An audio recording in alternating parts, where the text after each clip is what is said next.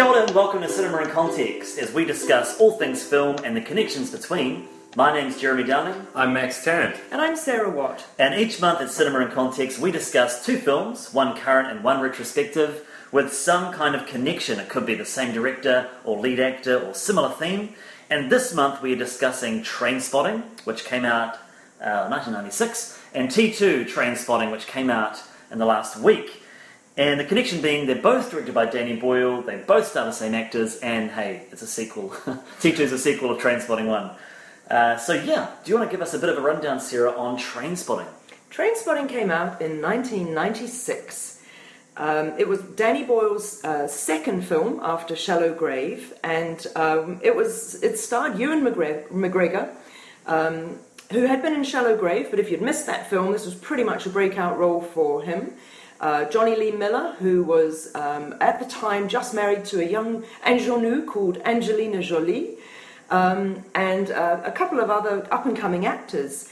And the film's basically uh, it's based on the novel by Irvine Welsh, which is written very, very much in a Scottish vernacular, like literally on the page, that makes it incredibly difficult to read uh, and to understand. And it's kind of um, an episodic film, as the book is episodic, around the lives of five junkies, uh, heroin addicts living in Edinburgh um, in the, at, at around the same time period, so the, the early to mid 90s. Excellent. And Max, you want to give us a rundown on the latest addition to this? I guess we can call it a franchise, can't we? Feels I guess odd. two the heroin, a franchise. the addiction franchise. Uh, T2 Trainspotting. So T2 comes out 2016, 20 years later. Sorry, 2017, but practically 20 years later. Um, this is Danny Boyle come through after winning uh, Best Picture and Best Director for Slumdog Millionaire. Uh, he's got a few more films under his belt, many of which have been um, big successes. Sunshine. Uh, we've got 28 Days 28 Later. days later. We've got 127 hours. Um, so some major films, um, and his chops are very uh, strong in this film, um, but it's got a lot of the same themes. Obviously, we're interested in how he's dealt with this connection when it's 20 years later. Um, but it's going to be interesting to see what we think about it. Yeah, and interestingly, and I didn't realise this until I started watching some of the interviews around the film, but they had a falling out, Danny Boyle and Ewan McGregor, and I think it's one of the key reasons why they haven't revisited this material. So it was because it was around the beach. The beach, Danny yeah. Boyle directed the the uh, film adaptation of this hugely successful Alex Garland novel, The Beach, which, Mm. as we know, starred Leonardo, Leonardo DiCaprio. Ewan had assumed because he'd done three films by then: Shallow Grave, Trainspotting, and Life Less Ordinary. With Boyle, they got on really well, and was very very miffed that he wasn't cast in it. And yeah, they had quite a, um, I was going to say quite a public falling out. Actually, I think it was quite a private falling out, and they basically had nothing to do with one another for well over a decade, going on to Wow. two decades. And um, uh, so you're absolutely right, Jeremy. And um, th- there was talk about 10 years ago, apparently, of doing a Trainspotting sequel.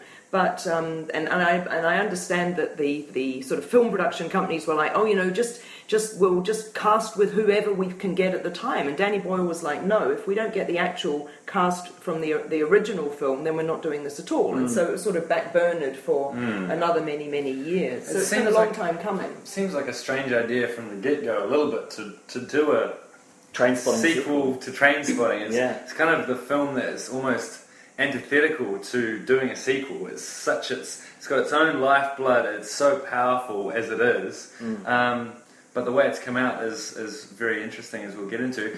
So, beat the beach.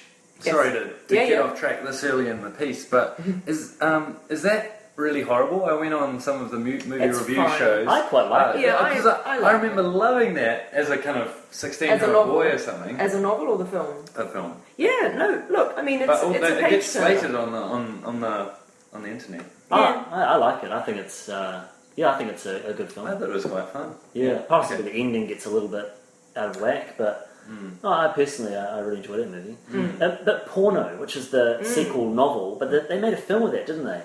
Did Ah, they? that I'm not sure of, but certainly not with the, not with this cast. They didn't. So Train, No, yeah, not Train with the Spotting Two yeah.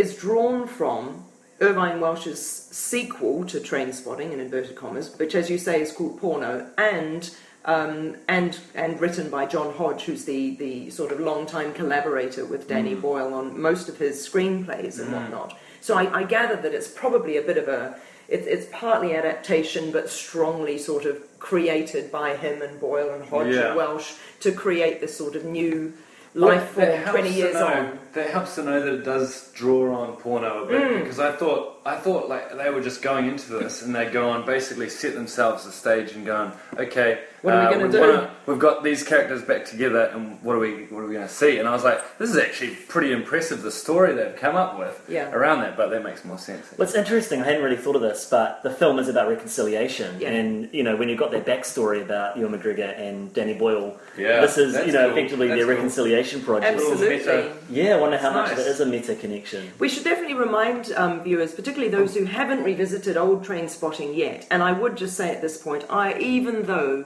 Train T2 purports to be a standalone story, and it does a little bit of a, it does a reasonable job of sort of expositioning kind of backstory. I don't think it's a standalone film at all. So I think you definitely need to refresh your memory of the '96 film. Um, but um, and now I've completely forgotten what my point was. The Do wanna- reconciliation. Oh, right. Um, absolutely. So we need to remind viewers that at the end of the 96 film, Renton hoofs it out of a hotel room um, with the £16,000 that they've scammed in this supposedly amazing drug deal. And of course, 16,000 quid to us nowadays just sounds like not worth getting out of bed for. Um, and we see him walk off with a smug look down the streets of Edinburgh, and that's the end of that. So, in a way, it was built for a sequel because we'd like to go, oh, well, you know, what's happened in the intervening 20 years? And so, in the second film, uh, Renton, Mark Renton, um, returns from living in Holland, actually, in Amsterdam, to Edinburgh. And yes, as you say, Jeremy, has to then reconcile uh, with his old friends, whom he ripped off and hasn't seen for 20 years, uh, reconcile what he has or hasn't achieved in the 20 years of his life. Um, and so it's very much about, yeah, coming to terms with myriad things in life. And I think the beauty of it is it taps into the audience who were approximately the same age Yeah. when it happened, who may now be looking back at the last 20 years and going, yeah, what have I done with my life? Hopefully I'm not a junkie, but have I, can I really um, be said to have um, made the most of, um, you know, the, the two decades I've, I've had? And just to touch on that point, I would definitely rewatch the first film. Yeah. I, I messaged a friend of mine last night and said, you know, highly recommend T2 Trainspotting, and even more so rewatching the first one because I, I described it as being deeply intertwined. Yes. It, it's it's yeah. Hugely, Yeah. hugely. Um, we should actually remind the audience as well that uh, we don't have with us um, Oh, William. William! Chen. Oh, sorry, Oh, William. poor William. Um, We were so see we went all Danny Boyle on him, didn't we? We were all like, did. we've got this. We're just going to carry on. We don't need that guy. Oh, so, sorry, William. so next podcast is going to be our reconciliation with William. um, He couldn't be with us today. He's busy. He's actually. We're all teachers, and he's busy working hard with his uh, Niuean group who are getting ready for Polyfest Polyfest, group, yeah. the big um, Polynesian s- inter-schools um, cultural competition, which is happening in a few weeks. Hmm. So, um, yeah, he's got a good cause to not be here. mm. Yeah. But the best thing about this film, I think, was the way a, a sequel for me, unless it's a classic sequel, which is just building on the storyline. If it's something like this, it's 20 years later or something. Obviously, it, it it's almost impossible not to have a direct relationship with the original, Yeah. as this one does, and partly because the original is so powerful in itself. This one, which is a you know, it was a cult film, Oh, major cult film Yeah. um, captured a whole lot of the, the subculture that hadn't been spoken about at the time. Um, and it treated drugs in a way that hadn't been treated before this. Mm. It actually treated drugs as, um, at the start, it kind of treats them as almost positive. It, it delves into this aspect. You know what? This is so fucking amazing. Yeah. And then later on, it kind of goes, but it's just. But it will ruin as your. Yeah. life. Yeah. You're right. I think it's really important, isn't it? You're so right that it actually sort of helped to sell the idea of why these idiots, in inverted commas, would take drugs in the first place. Because Mm. probably those of us who haven't been heroin addicts will go, "Well, this is just ridiculous." So just say no. But then when Choose you realise, life. that's right. Mm, but when yeah. you realise why you might want to actually choose heroin, Yeah. absolutely you get it you get under the skin of these char- characters who aren't any longer just caricatures of junkies but are real Yeah. people with real addictive So it does some really important kind of excavating of a subaltern kind of uh, culture Sure. that hadn't been spoken and hadn't been read and hadn't been presented to the population at large, but which many people had tinglings of, at least in their own lives. Mm. But I think that the, the satire, you know, Yes, the I was gonna say that. heroin as a metaphor for for for ca- capitalist consumerist living and where we find meaning. And I mean that speech, the opening speech In the first Oh, film. the- in the first film is, is so fantastic, you know, mm. which. Uh, from what I read about the film, it was originally in the middle of the movie, and then they mm. needed an opening, so they Yes, just yeah. moved to the start. And interestingly, without well, I, I'm not really spoiling too much, I thought was that the, the, the follow up of that speech in the second film was fantastic. Same. And the way they dealt with it, I just really took me by surprise. Yes. And and the way that Ewan McGregor particularly was directed to deliver it Yes. was just on par. I thought you have well done, team. You Yes. have you have followed up that iconic speech. And I also loved how the film didn't try and open with a bang in that way. Yeah. You know, it just got into the story, and I was, well, I was a little bit standoffish. I was like, I'm not sure about this. And by that by that speech, I was so sold on How does it movie. start again? The, the new The second movie. film? Yeah, It starts off with um, Ewan McGregor's character on a treadmill.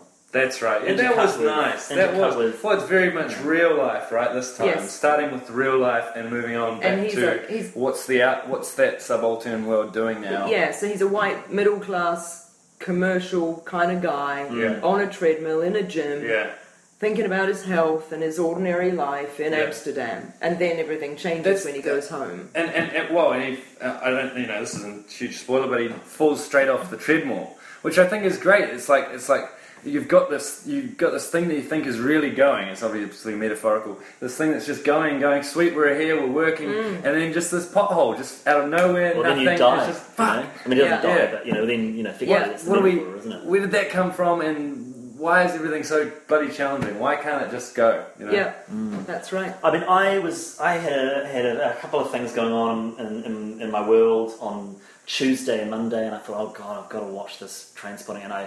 I mean, I remember loving it, but I was like, I knew some of the content in the film, really heavy content, and I was like, I can't watch a baby die today, you know. Mm, you mean from the first from the first movie? Yeah. So I rewatched it on I think Tuesday night. I just sort of I thought, oh, an hour and a half, I could do that, and absolutely just loved it. I just Mm. thought, my gosh, this is such a good movie, and then uh, had quite.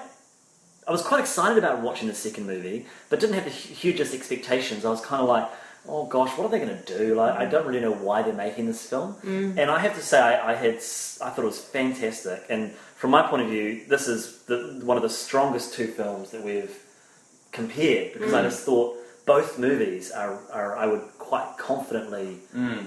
suggest to people. Yeah, I, I like your I like your talk about um, having things going on in your life. Like it's a bit of a struggle, and you're just like I I felt the same. I was like I don't really feel like going out to see this movie, but even going out to T two, it was like it was such a reflective place to be to go into that film. Yes. It does a fantastic job of reflecting on the culture that's around us, and um, it was really enjoyable just to be kind of meditative about what's going on around us and Yeah, I our think- own lives. I think you're absolutely right, and I, I, I've spoken about the sort of the greater maturity of the second film, and, and it's partly obviously because it literally is more mature because it's 20 years older, and so are the characters. But as we've said, there's so much reflection in the film, and reconciliation, and then ultimately sort of redemption in the film. Um, And that- peace. Yeah. It's like a search for peace, isn't it? yeah, and so us as viewers, everybody, I think, everybody as viewers. I mean, I just don't know anybody who's going to see the sequel without having seen the first, and I don't really know any young people who would go see the sequel because it won't feel for them like the '96 one did for us in '96, if you know what I mean. Uh, for some of us, anyway, the slightly more mature ones around the table, and um, and so you're right, the audience is watching T2 feeling what is going on on screen. Obviously, slightly different because most of us probably aren't recovering heroin addicts, but, you know, as I mentioned before, thinking, taking stock of the last hmm. 20 years, thinking about friendship. And I just think, you know, I just have so much respect for Danny Boyle as a bloke. He was at the premiere in New Zealand, as a lot of people will know. We don't often get the film director coming here. Tarantino came last year, Boyle came this year. Gosh, he comes off as a thoroughly Yeah. nice chap. Yeah. And like so humble and really honest and really lovely about everything and particularly about this film and he explained that the way that the oh that when they were when they were creating T2 they they put it in front of a test audience um, and they also did some um, uh, market research beforehand, and they were like, "What is it you would really want from a Trainspotting sequel?" And he said that the three things that people came back with were, um, "We want the same cast, um, so definitely it's got to be the same people who are in it. Um, we want a pumping soundtrack, so it's got to have as seminal a Big soundtrack as the Major tick. yeah, that's agree. right. Um, and he said he was really disappointed that no one said, and it's got to be the same director. So he's, he kind of made a joke at his own expense that, you know, no one really cared about that. I'm trying to remember what the third thing was that people really wanted. But it was a very straightforward thing. Oh, no, they wanted um, the, the original boy cast and Kelly Macdonald and a pumping soundtrack. And so he thought, okay, well, if we can deliver those sorts of things. But he didn't deliver a sloppy sequel, did No, he? He's no. delivered something thoughtful, thought provoking. Oh, it's very impressive, and like you said, Jeremy, as just a, I think it's very impressive as an example of what Danny Boyle can do. To to, to go back to something like that with mm. so much essence in it, and to, to to recreate something of that or a reflection on that is really impressive to do it well. So many films have done that crappily. And what I was going to say earlier was that I think one of the, the ways he does that, you have to reflect on the original, mm. but he doesn't just kind of go. Um, we're picking up bits from the original and doing them again or anything. Or homaging in a way that's No. so cheesy. No, It really, right. it is a really a reflection on nostalgia. It's a reflection on how do we go back to the past and what does the past Yes, mean. yes. And the best sequels have to do that. They have to, in some ways, burrow into the original and make make the original different. Yeah. So they don't stand on their own. They they recognise that there's already a relationship with the original, Mm. and somehow they have to change each other, kind of. You make such an interesting point. Nostalgia, I think, is the key word of this, this whole now new franchise. But you make such an interesting point about watching T2, suddenly my understanding of the first film is different. Now, if I Yeah. remember rightly, in, in Trainspotting 1, there is nothing about those young men's backstory at all. They're, we're thrown into their life. We sort of think, why on earth are these jokers friends? But they are, and we go along with it. The second film is so steeped in backstory and flashbacks to them as children, and hmm. suddenly we realise, oh golly, they grew up together. This friendship Yep. between Renton and Begbie goes back to first Yeah. day of primary school, Yeah. and then you're right. Therefore, that casts the first film in a very Yeah. different light, doesn't it? But it also makes a statement about that first film, which is they're taking those relationships so for granted, hmm. and then yeah, Yeah. it just completely changes the dynamic of them in that in the second movie. Just I'm going back to the, the comment, commentary about Danny Boyle and his style. I hmm. just one of the things that stri- strikes me about this movie and every film of his that I see is that there's just such a sense of joy in life, which mm. I guess probably comes out of his personality. Yeah. But it's like the, the film about heroin addicts. Mm. Like I said, I was like, oh gosh, can I go back and go back in there? But it's just It's it really is a celebration of these people, regardless of mm. their addictions. Um, It's like it's not a Steve McQueen film about, um, you know, the I chap who did hunger I and, hate shame. Flipping, flipping Twelve Years a Slave. Yeah, yeah. Shame. I'll never go back and watch, even though I actually quite So you it. could imagine Steve McQueen doing heroin Oh, addict movie, and it would be quite a different oh my ballgame. gosh! Yeah. So, um, but yeah, you're right. Danny Boyle's sort of exuberance. And, and also, I think I think it, it, it made me realise as I was watching the film last night, um, and there's uh, you know there is drug use in the film, and it's like it. I find it really hard to watch a lot of drug-based TV series and films. If it glorifies it too much, I'm just like, no, Yeah. that's been done, um, and so it needs to have it needs to have weight. Mm. It needs to have consequences because that's the reality Yeah. of, of most of the people I know. You know, I mean, you know, I've got a lot of friends who take drugs, but I've got also got a handful of them whose lives have been destroyed by Yeah. various drug experiences. And so I feel like there's a responsibility there. But then on the other hand, if it's too dark and depressing, it's like, why am I watching this? So Yeah. to do it well is, is, is a, you know, for me, The Wire is fantastic. It Yes. deals with it well. Um, the Trainspotting films, um, Requiem for a Dream is really hard to watch. Yes. But I still think it's a brilliant movie. I can't return to it yet. I think I watched it 12 years ago or something. It's I, I, damn I've not gone back yet. But Um, yeah. But I, that's why I don't like Breaking Bad. I can't watch Breaking Bad for that reason, you know. Mm. So yeah, I just I just take my hat off to Danny Boyle. He's he's he is masterful, and it feels so effortless, but you know that it's Mm. Yeah. so well constructed. I think uh, this most of this podcast has to be dedicated to, to congratulating him, doesn't it? Because Yeah. he's just done a fantastic job. Mm. But I think it's interesting how he's a lot of it's box ticking, which is interesting. But he manages to still pull it off. Like the way you said, like that would surprise me that he he just went and did market research, like very much kind of populist or something. populist yeah. kind of way of doing it. Not not the not the auteur kind of going, okay, I, I want to change something, which is in some ways what I'd philosophically prefer. But the fact that he does that, he goes, "What do you want? I can do that. I can bring this all together. I've got these things." Mm. So he does that. He kind of he re- redoes some of the famous shots from the original without making it sloppy, and uses those probably mainly for the trailer. And so I watched the trailer and I was like, I don't know if I want to see this that, that much. It's just kind of Looks it's going to be a a bit rehash. cheap. It's just going to be like, Yeah. oh, we're doing the same thing again. Um, it's got it manages to capture the kind of key qualities the qualities of the original. It's cheeky, it's surreal, it's exhilarating, it's stomach churning, and all very different aspects. You know, it's got the stomach churning aspects of The, puke. the scatological stuff, eh? Yeah. That's, that's part of the movie, of isn't it? and There- kind wait. of the bros doing crazy things like running around naked in paddocks and um, swindling people out of their cash in a Yeah. karaoke kind of Delightful scenes. Yeah, can, can I just say that there are a lot of um, callbacks to the original There are, film, yeah. but that luckily they feel more delightful for the viewer, don't they? Mm, because yeah. you're like, ah, that's just like that scene when blah blah blah. Yeah. Um, rather than it being, as you say, like a, a cheap kind of uh, Yeah. a shortcut. A I, and I hate right. that sort of stuff when it feels like, you know, oh, it's that kind of like wink, wink, nudge, Yeah, nudge. yeah. And I'm just like, oh, come on. There was a Yeah. couple of moments maybe that I, I didn't think they needed to do. You know, the, everybody will know the smile um, that Ewan McGregor gives as the car yeah, kind of a bit bu- punches into him. Yes. I thought that was a little bit didn't on the really nose. need that on I the second agree with you. Yeah, I agree with Yeah. that as well. Um, Talking about Kelly Macdonald, I and I don't want to say too much about this because it is a nice surprise, but I was, um, but I, I knew she was in the film, but I was sitting there going, mm, "What's when's she going to come into it?" 'Cause Yes. for me, she is just. Uh, Ewan McGregor is an absolute star in the first film, but she is just so fascinating to Yes. watch. Every scene with her in it, I love her anyway. So, Yeah.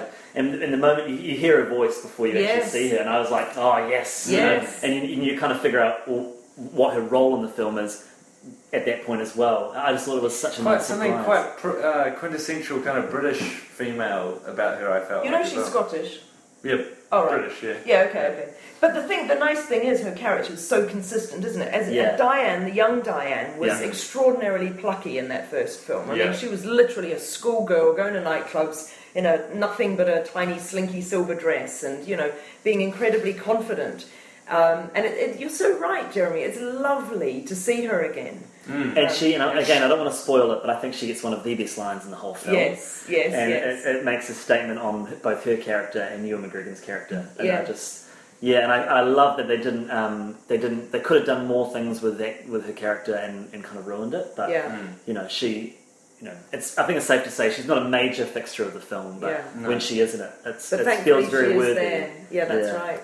Overall, would you? Uh, I assume that you guys think that the original is still far superior to the to the. Not necessarily. No, really? yeah. Wow. Because so I I watched the second one first, and I was and I when I started watching the first one, I was really happy that I'd done it that way Oh, really? because I was like, oh wow, this is like this is so much a bigger experience for me. It felt like well, not no, actually not a bigger experience, but a more tight.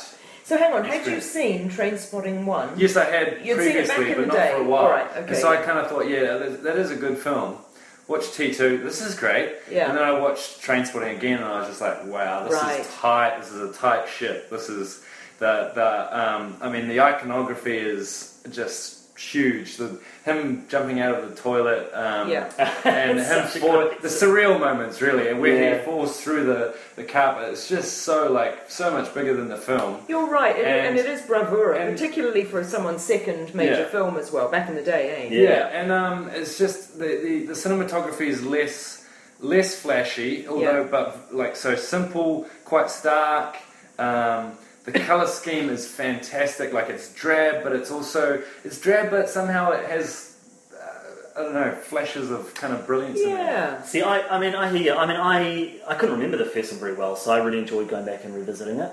Uh, but I loved the second one. I thought some of the there was for me equally some like there was a shot in the start of the film when he goes and visits his dad. Yes. And there's the shadow of the mother. Did you Yes. see Yes, that? yes, and it's I his, it's it's Ewan McGregor's shadow. Yes. I just was And like, it's- that and is it's phenomenal. Yes, yes. And then there's quite a few shots, and again, I don't want to spoil too many of these, but all of the suggestions of trains going past. Yeah. And I just blew me away some of the some of the filming. Yes, I was going to say, in terms of th- that's what I thought when I watched this. The chops of the man is just like he is really doing some like cinema as cinema lovers love it. You know, in the like, second film. in the second film. Very, very postmodern, even more postmodern, with um, major media saturation. We're jumping through all kinds of shots, um, but for me, that just felt a little bit more unwieldy. And that, that as, as well as he did, bringing all, t- all the elements together, um, it still wasn't quite as tight as the original. I, I think his aesthetic, I think you're right, I think you touch on a, a really important point. If I remember rightly, and, and we've in my household recently rewatched a lot of Boyle's films, so we redid Shallow Grave and uh, Slumdog Millionaire and whatnot, and there is a ch- so on his uh, in his CV, if you will, if I remember rightly, Shallow Grave and the original Trainspotting are shot really nicely, but relatively conservatively compared with what he's gone on to do. Slumdog Millionaire is full of Dutch angles. It's Dutch tilt, Dutch mm. tilt all mm. the time. And, uh, and same with everything since. We watched Trance the other night, mm. which is constantly, I mean, he might as well have just yeah.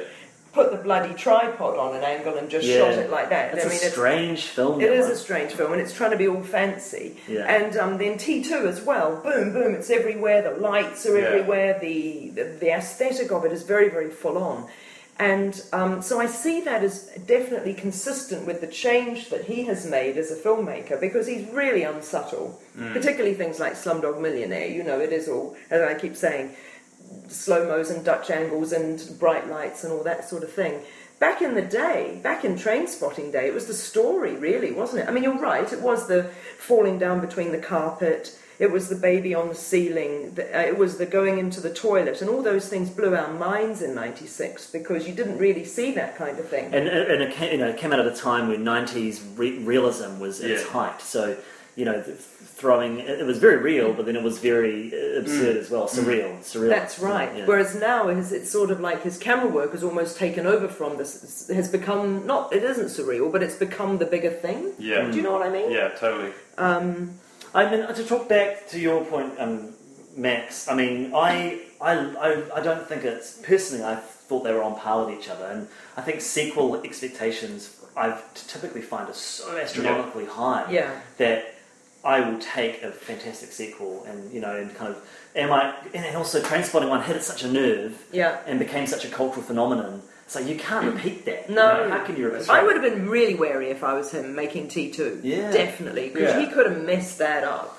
I, I mean, I think that it reminded me a lot of the Before Sunrise series, you know, and it was this, you know, nine years later with those each of those Yeah. films. There's that sense of nostalgia, but they have moved on. Yes. And so I don't know. It'd be interesting to see if in, in ten or twenty years they bring out a third one, Well, how we how we will feel about the whole series. that's a really interesting analogy, given that the before films uh, or the sunrise sunset films are so different, sort of um, thematically. I loved the second one. Bef- uh, so we had Mm. Before Before, Sun- Sunrise and then Before Before, Sunset. Sunset. Before Sunset for me was the superior film. Yeah, and then I agree. Before Midnight, Before. Yeah, I quite like that one. Mm. Yeah, it was fine, but by then I was like, I don't really want to see you guys going through all this anymore. So Mm. personally, I'm not looking forward to a T3 because I don't think I'm that interested in what happens to them. I love seeing them now. Mm. They're pretty much my age. but if in, Um, if, in twenty years they'll be almost seventy. Yes, but I don't. I mean, but, but what will they have done? I mean, do I really want to see that Begbie's continued the way he was? Do I really want to see that Spuds has continued the way he was? You know the whole story of Big, Begbie and how Robert Carlyle played him No, as a as a closeted homosexual man. no. And so that was Wow. very heavily hinted at in the second one when he couldn't get Oh, it up with his, with his wife. I didn't know and that. that his, his rage comes from His su- impotence. his suppressed Brilliant. his suppressed homosexuality. and and so and his impotence, Yeah. quite literally. yeah. Wow. And so it's interesting that he, you know, when he does get it up, I was thinking, hmm. I mean, they suggested it's for, Right. for violence. But, yes, that's yeah, right. That is fascinating. Yeah. I I love. Or is it for Ewan? Well, well. I, don't, I don't know. Well, then it gets into sort of bro, maybe not um, sort of um, homoerotic in, uh, inferences, but certainly bromance. Uh, the, the whole business, doesn't it? Um, yeah, that's right. And all these men with really dysfunctional uh, heterosexual relationships or non-existent heterosexual relationships, and this very, very strong sort of um, brotherly uh, commitment to one another. Renton is deeply loyal to Spud, isn't he? Yeah, yeah.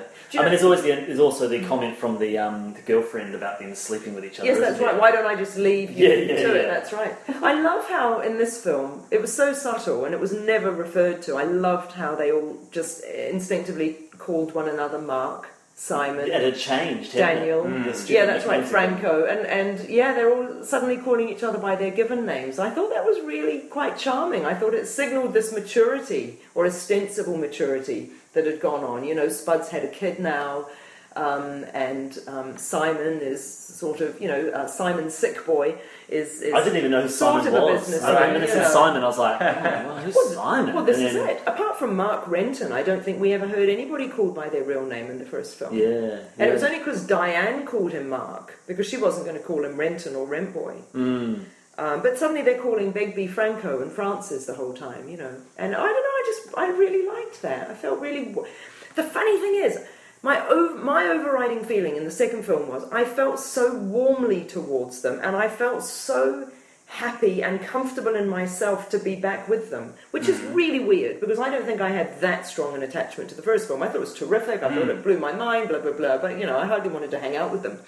And for some reason, it felt so nice Yeah. to be back with them. Yeah. My husband, uh, uh, uh, my male husband, is what I'm saying. He found it very, very emotional and quite, and, and you know, I, I think he even shed a few tears through it. And I was not teary at all through the second film, but I think it kind of kind of affected all of us in some quite Well, deep, I- I think- meaningful way. I think it's that it's that real, realization that actually, you know, what, I had some really strong friendships at that time of my life that I took for granted. Mm. I, I can relate to that. And, you know, I'm not quite 47, I'm only 30, but you know, you think about my, my 19, 20, 21, 22 years, university years, Mm. and I have lost touch already with some people that I think, oh man, you know, or even high school friends that I've reconnected with through Facebook Yeah. and, and have yet to actually meet up again in person. You know, you, and you, I probably you, you do get to that as you get older, you start to realise what's important in life, That's right. and and the, the whether it's an addiction to heroin or, or, or obsessions that you have or your goals in life or your Yeah. ambitions. Actually, what matters is people, and Yeah. that's very heavily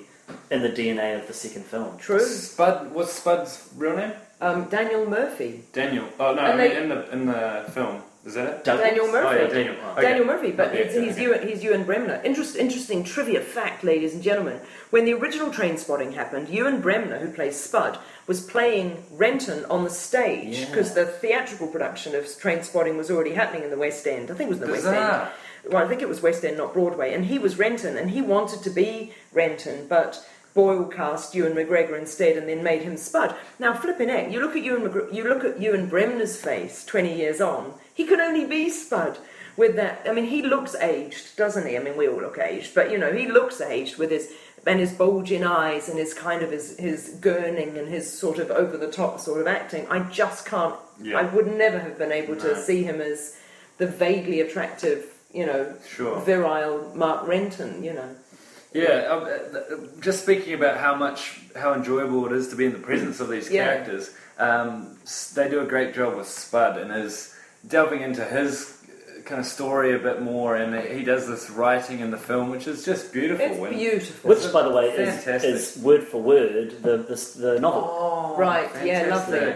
Um, I, I also don't know if you picked this up, but the, the title Trainspotting, I mean, it's never explained in the first film, but there's a hint to it in the second movie, and I don't want to say how or why, but did you pick that up? Well, I No? think in the intervening 20 years, so we can spoil it, I think, because it is a term. Yeah, yeah. Train spotters are people in usually Britain who do hang out on train platforms in their Macintoshes with their hats and their notebook and their binoculars, and they, they, they train spot and they note down the numbers of all the trains. Mm. And it's kind of an addictive, I suppose. It's a relatively harmless but quite nerdy hobby.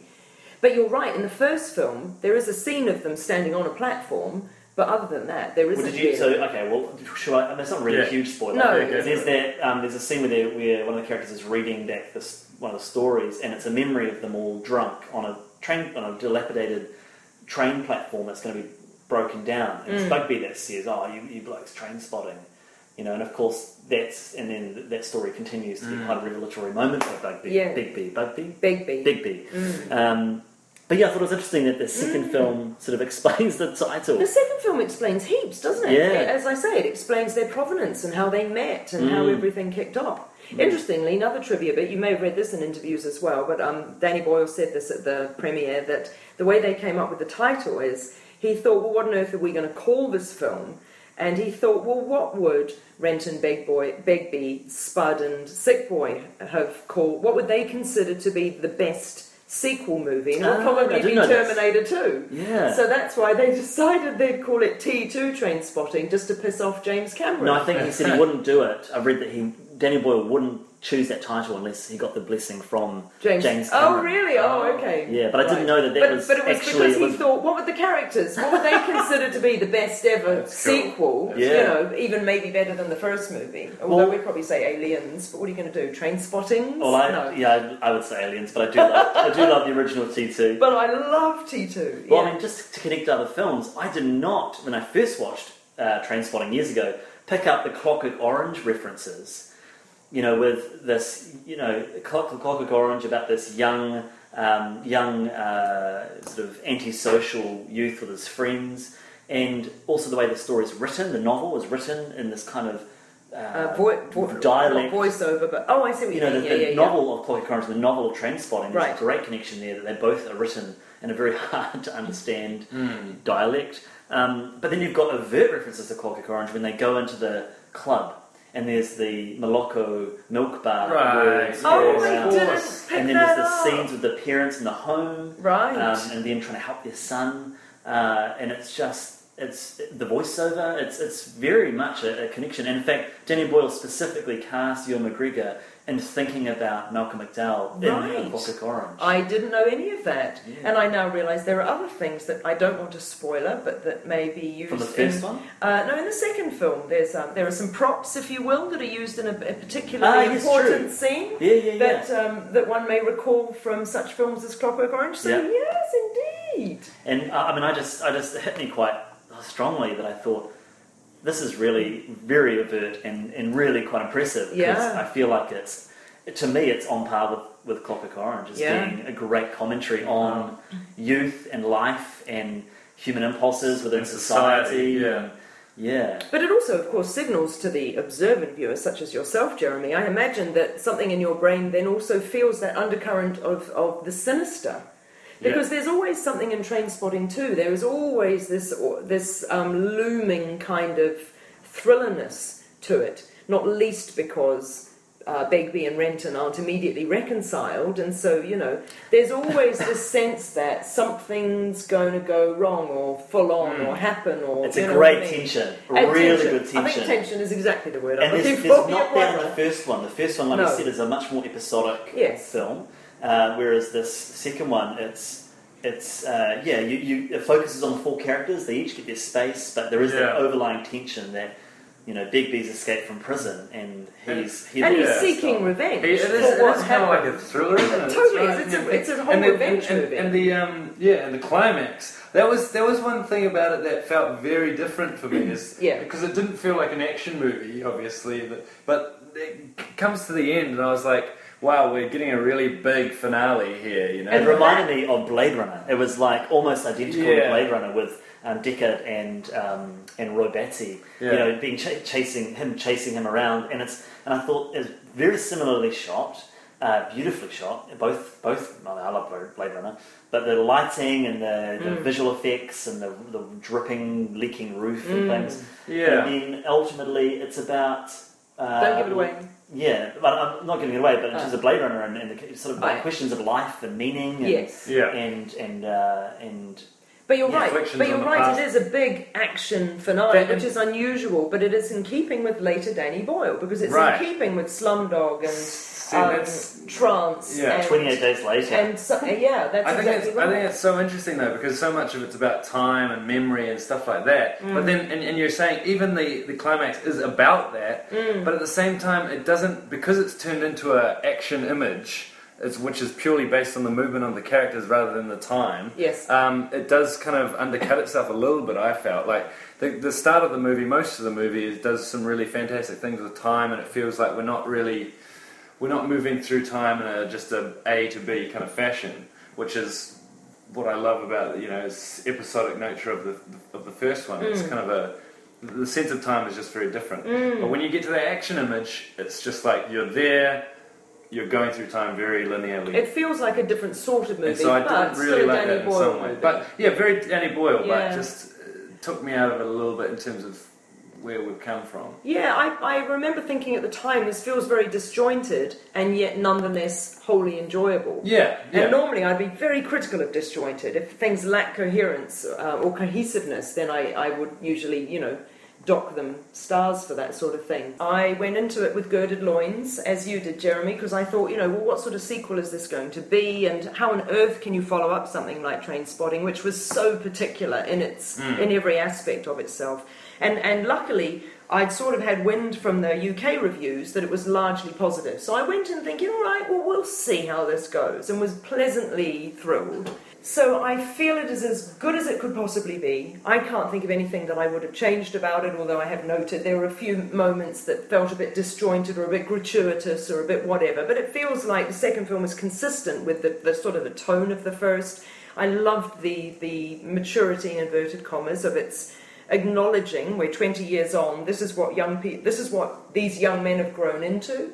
I love the updating of, obviously, with the Choose, the new Choose life speech had to be updated, um, and I thought that was really beautifully done as well as beautifully delivered. So for me, it was satisfying, satisfying, satisfying. I, I think some of the artistic choices for me were a little curious in terms of the constant flashbacks to them as, as as children. And I do think that Danny Boyle has become a director who throws everything in, every aesthetic choice into his movies now, and and maybe 90% of them stick and are right, and 10% I might go, well, if I'd been your editor, maybe I would have said, oh, do we really want to do that? Um, but whatever, I'll give it, or, you know, I feel like I'll give it to him, I'll forgive him because the 90% is so terrific, if you know what I mean. Yeah.